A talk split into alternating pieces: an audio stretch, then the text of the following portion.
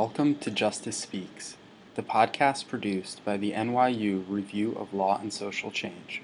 I'm Krill Basin. Today we'll be discussing the upcoming decision by the Supreme Court in Town of Greece v. Galloway.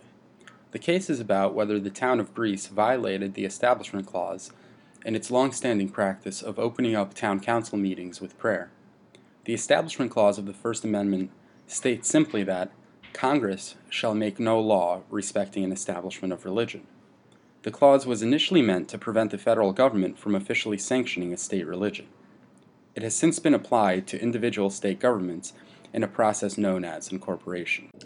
One of the leading cases in Establishment Clause jurisprudence, and the one most applicable to the Town of Greece v. Galloway case, is Marsh v. Chambers. In Marsh, the Supreme Court upheld the practice by the Nebraska legislature of opening its sessions with prayers by a paid legislative chaplain. In upholding the practice, the court relied on what it called the nonsectarian nature of the prayers, the fact that the prayers did not favor one sect or religion over another, and what the court called the unique history of legislative prayer. The court noted that the first Congress, composed of many of the Founding Fathers, voted to hire a paid legislative chaplain to open its sessions. Of particular relevance to the court was the vote by James Madison in favor of hiring a chaplain to deliver prayers. James Madison essentially wrote the First Amendment, and the reasoning employed by the court was that his vote was indicative of an original understanding by the founders that legislative prayer was permissible within the meaning of the Establishment Clause. In the first portion of this podcast, we'll hear from Dan Mock, director of the ACLU's program on freedom of religion and belief in Washington, D.C. Next, we'll hear from Burt Newborn, who is the Inez Milholland Professor of Civil Liberties at NYU School of Law and the former National Legal Director of the ACLU.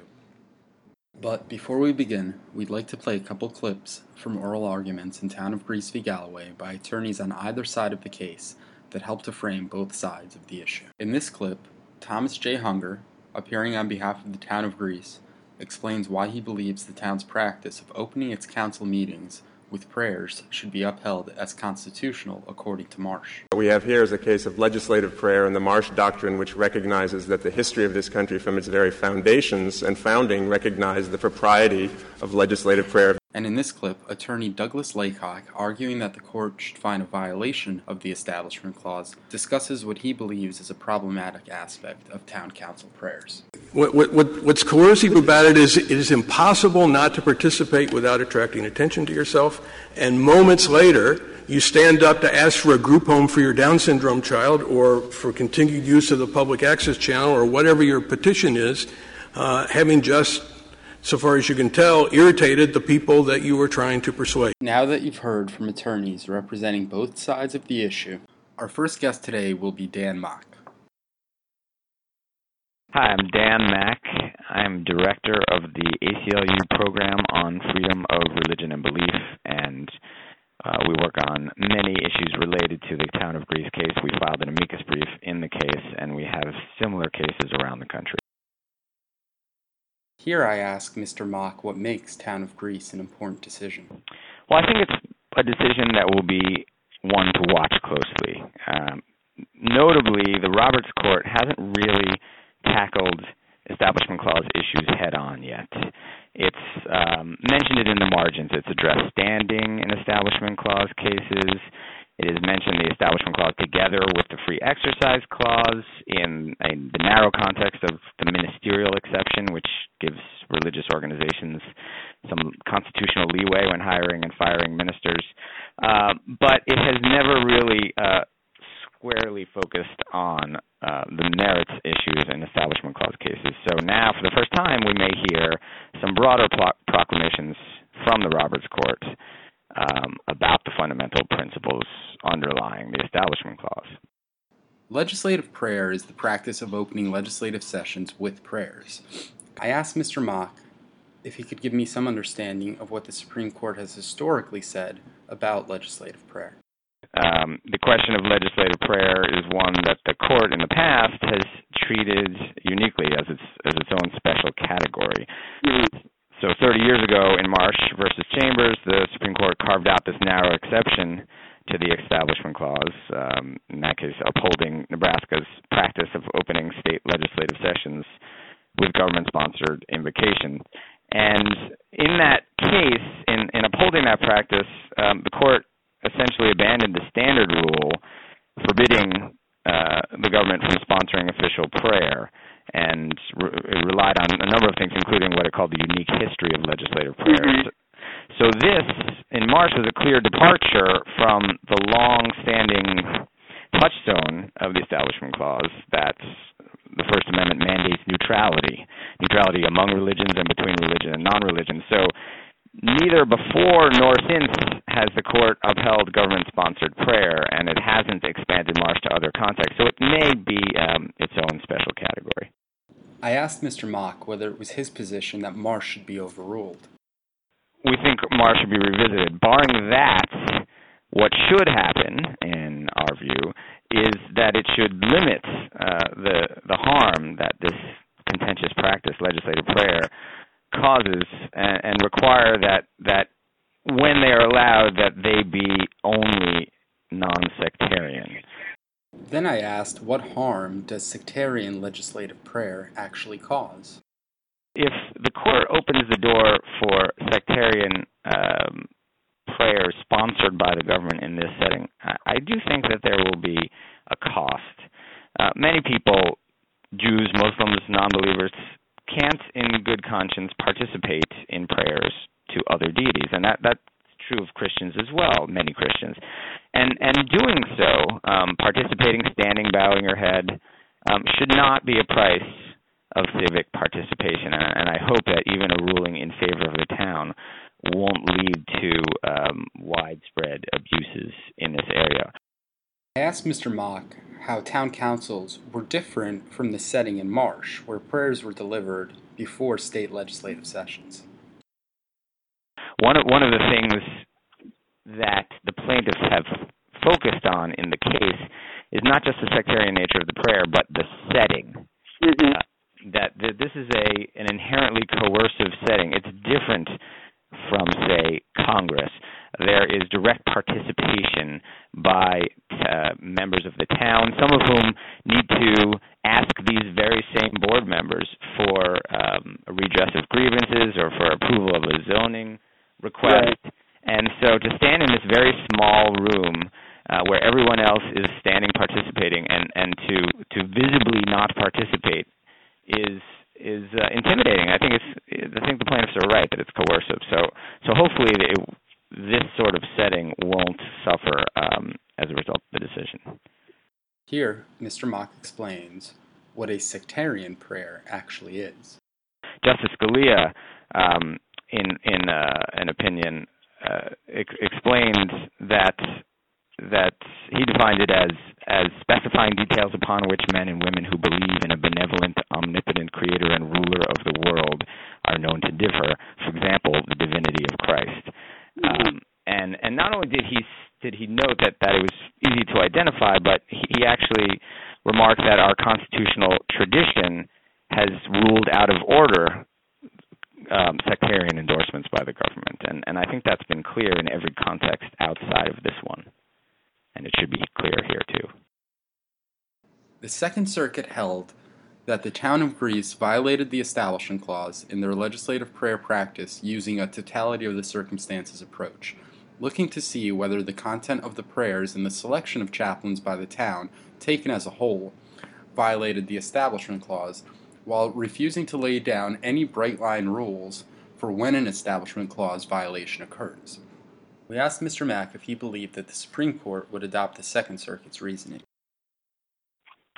It's possible. That was not really pushed by the plaintiffs themselves in the Supreme Court, that reasoning, and that sense of a totality of the circumstances. But it's quite possible that the court could rest on that. That, again, judging from the briefing and the arguments, I think that's not all that likely, but it's always a dangerous thing predicting votes in the court. We asked Mr. Mock how he would like to see the Supreme Court rule on this case. Well, again, the first thing I'd like to see is no government-sponsored prayer of any kind. But assuming that Marsh is still the law of the land after the Town of Greece decision, at the very least, I think the court should make sectarian government prayer off limits.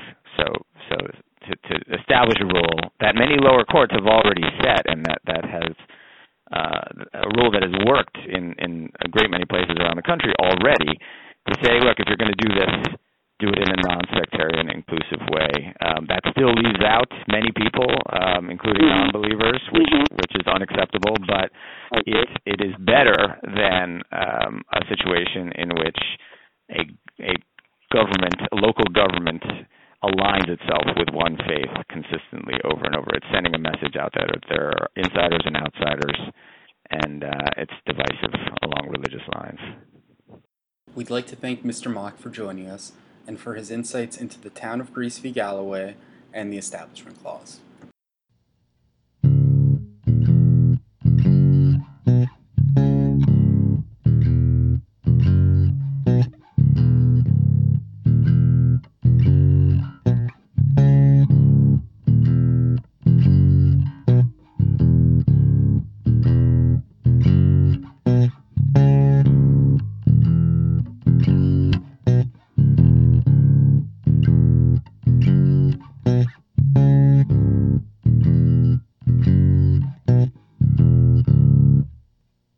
Our next guest today will be Burt Newborn, NYU School of Law professor and former legal director of the ACLU, where he was involved in litigating a number of Establishment Clause cases. Thank you for joining us today, Professor Newborn. I asked Professor Newborn whether Town of Greece v. Galloway should be decided based on Marsh v. Chambers, which upheld legislative prayers based on a historical exception to traditional Establishment Clause jurisprudence. Were up to me, the best rule is to overturn Marsh. Mm-hmm. Marsh was wrong. Right. I mean, it was an incorrect historical analogy, and that you can't have legislative chaplains because that's as direct. Certainly can't have paid legislative chaplains because that's as direct a violation of the Establishment Clause as you can imagine. Should historical practice, specifically the practice by the First Congress of holding legislative prayers, decide the issue in Town of Greece? Or, as Justice Scalia asked in this excerpt from oral arguments, if it was constitutional in the past, why would it be unconstitutional if the same thing is done today? We posed the question to Professor Newborn. Marsh was, I think, such a strange case. Marsh was a historical exception to the traditional Establishment Clause, and they based the historical exception on the grounds that Madison, as a congressman, voted for the first chaplain of the Senate. What they don't say, chaplain of the House, what they don't say is that after Madison left political life, when he was in retirement, in the 1820s, Madison wrote a piece saying that was the worst vote he ever cast.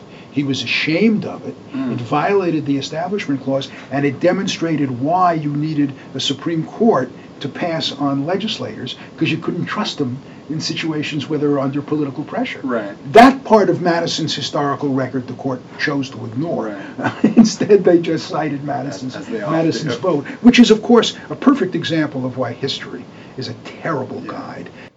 We asked Professor Newborn why it was important to monitor government acts, such as the opening of town council meetings with prayer.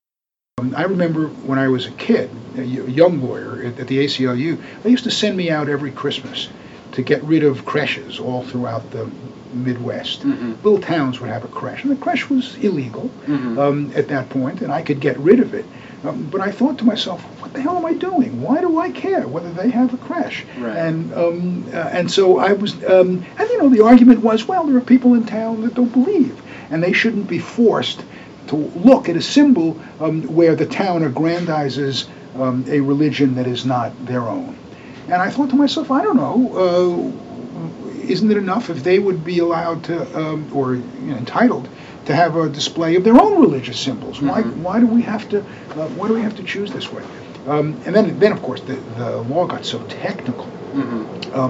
You could have a creche if it had reindeer and Santa Clauses and enough plastic animals of bad taste so that you could say that it was a symbol of the season. Right. But if you displayed the religious symbol with the dignity to which a great religious symbol is entitled, then you could stamp it out. Right. And I wrote an essay, I wrote a memo in those years called the Two Plastic Animal Rule, mm-hmm. which said that the Establishment Clause says that the Constitution requires that if you're going to display a religious symbol, you have to link it with two or more animals of sufficiently bad taste. And this is the Disneyfication of religious symbolism. It always struck me as a little nuts. Right. But people care passionately mm-hmm. about it. And some of my board members, some of the ACLU board members used to say that you don't understand. If you live in a small community, the linkage between the power centers and the religion is so intense mm-hmm. that if you're not part of that, you really do feel excluded. Mm-hmm. And this is an important line drawing that says to the power people in the town, there are limits on mm-hmm. where you can go. And they said, Burt, trust us, it's worth doing. And so I kept doing it. We asked Professor Newborn exactly what kind of harm sectarian prayer causes.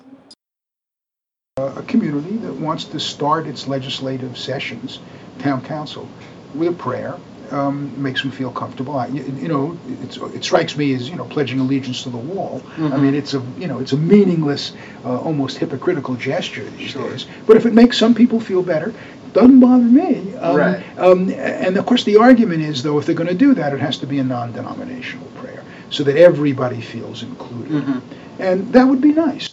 We asked Professor Newborn whether limiting prayers to those of a non-sectarian nature makes everyone feel included. Means that the atheists, right. And believe me, they're not going to have a prayer for the Wiccans, and they're not going to have. Interestingly enough, the town of Greece brought in some Wiccans after the bus got started. I know, but that's because their lawyer told right, them to do it. Right. We asked Professor Newborn how he thinks the Supreme Court should decide the case. The best rule is to overturn Marsh. Mm-hmm. Marsh was wrong. Right. I mean, it was an incorrect historical analogy. We asked Professor Newborn if the Supreme Court should use the totality of the circumstances approach advocated by the Second Circuit. I think the Second Circuit opinion is impossible. It's the worst of all worlds.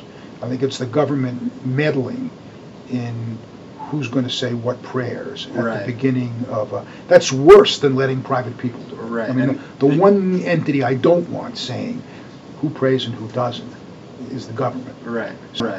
That point of view was echoed by Principal Deputy Solicitor General Ian Gershengorn, arguing before the Supreme Court as amicus on behalf of the town of Greece in this clip. It invites exactly the sort of parsing of prayer that Marsh sought to avoid. Finally, we asked Professor Newborn for a prediction on how the Supreme Court is likely to decide this case. So I suspect that whatever they do, they're going to knock out the Second Circuit opinion.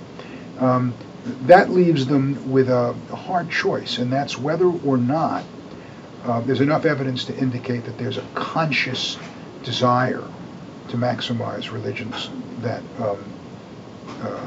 view Christ as a religious symbol, as opposed to others. Mm-hmm. They could then say it's like jury selection. It's based on a fact. It's fact-based. Right. We don't know whether you're striking people because of race, but if there's a pattern of striking people because of race, we'll find it unconstitutional. Right. We don't know whether you're intending to advance one particular religion, and if there's a pattern, we'll strike it down. We'd like to thank Professor Newborn for taking his time to share with us his insights on the Town of Greece v. Galloway case and the Establishment Clause. And thank you all for tuning in. We hope you'll join us for future podcasts featuring clips of Supreme Court oral arguments and commentary by scholars and practitioners. This podcast was produced by the NYU Review of Law and Social Change.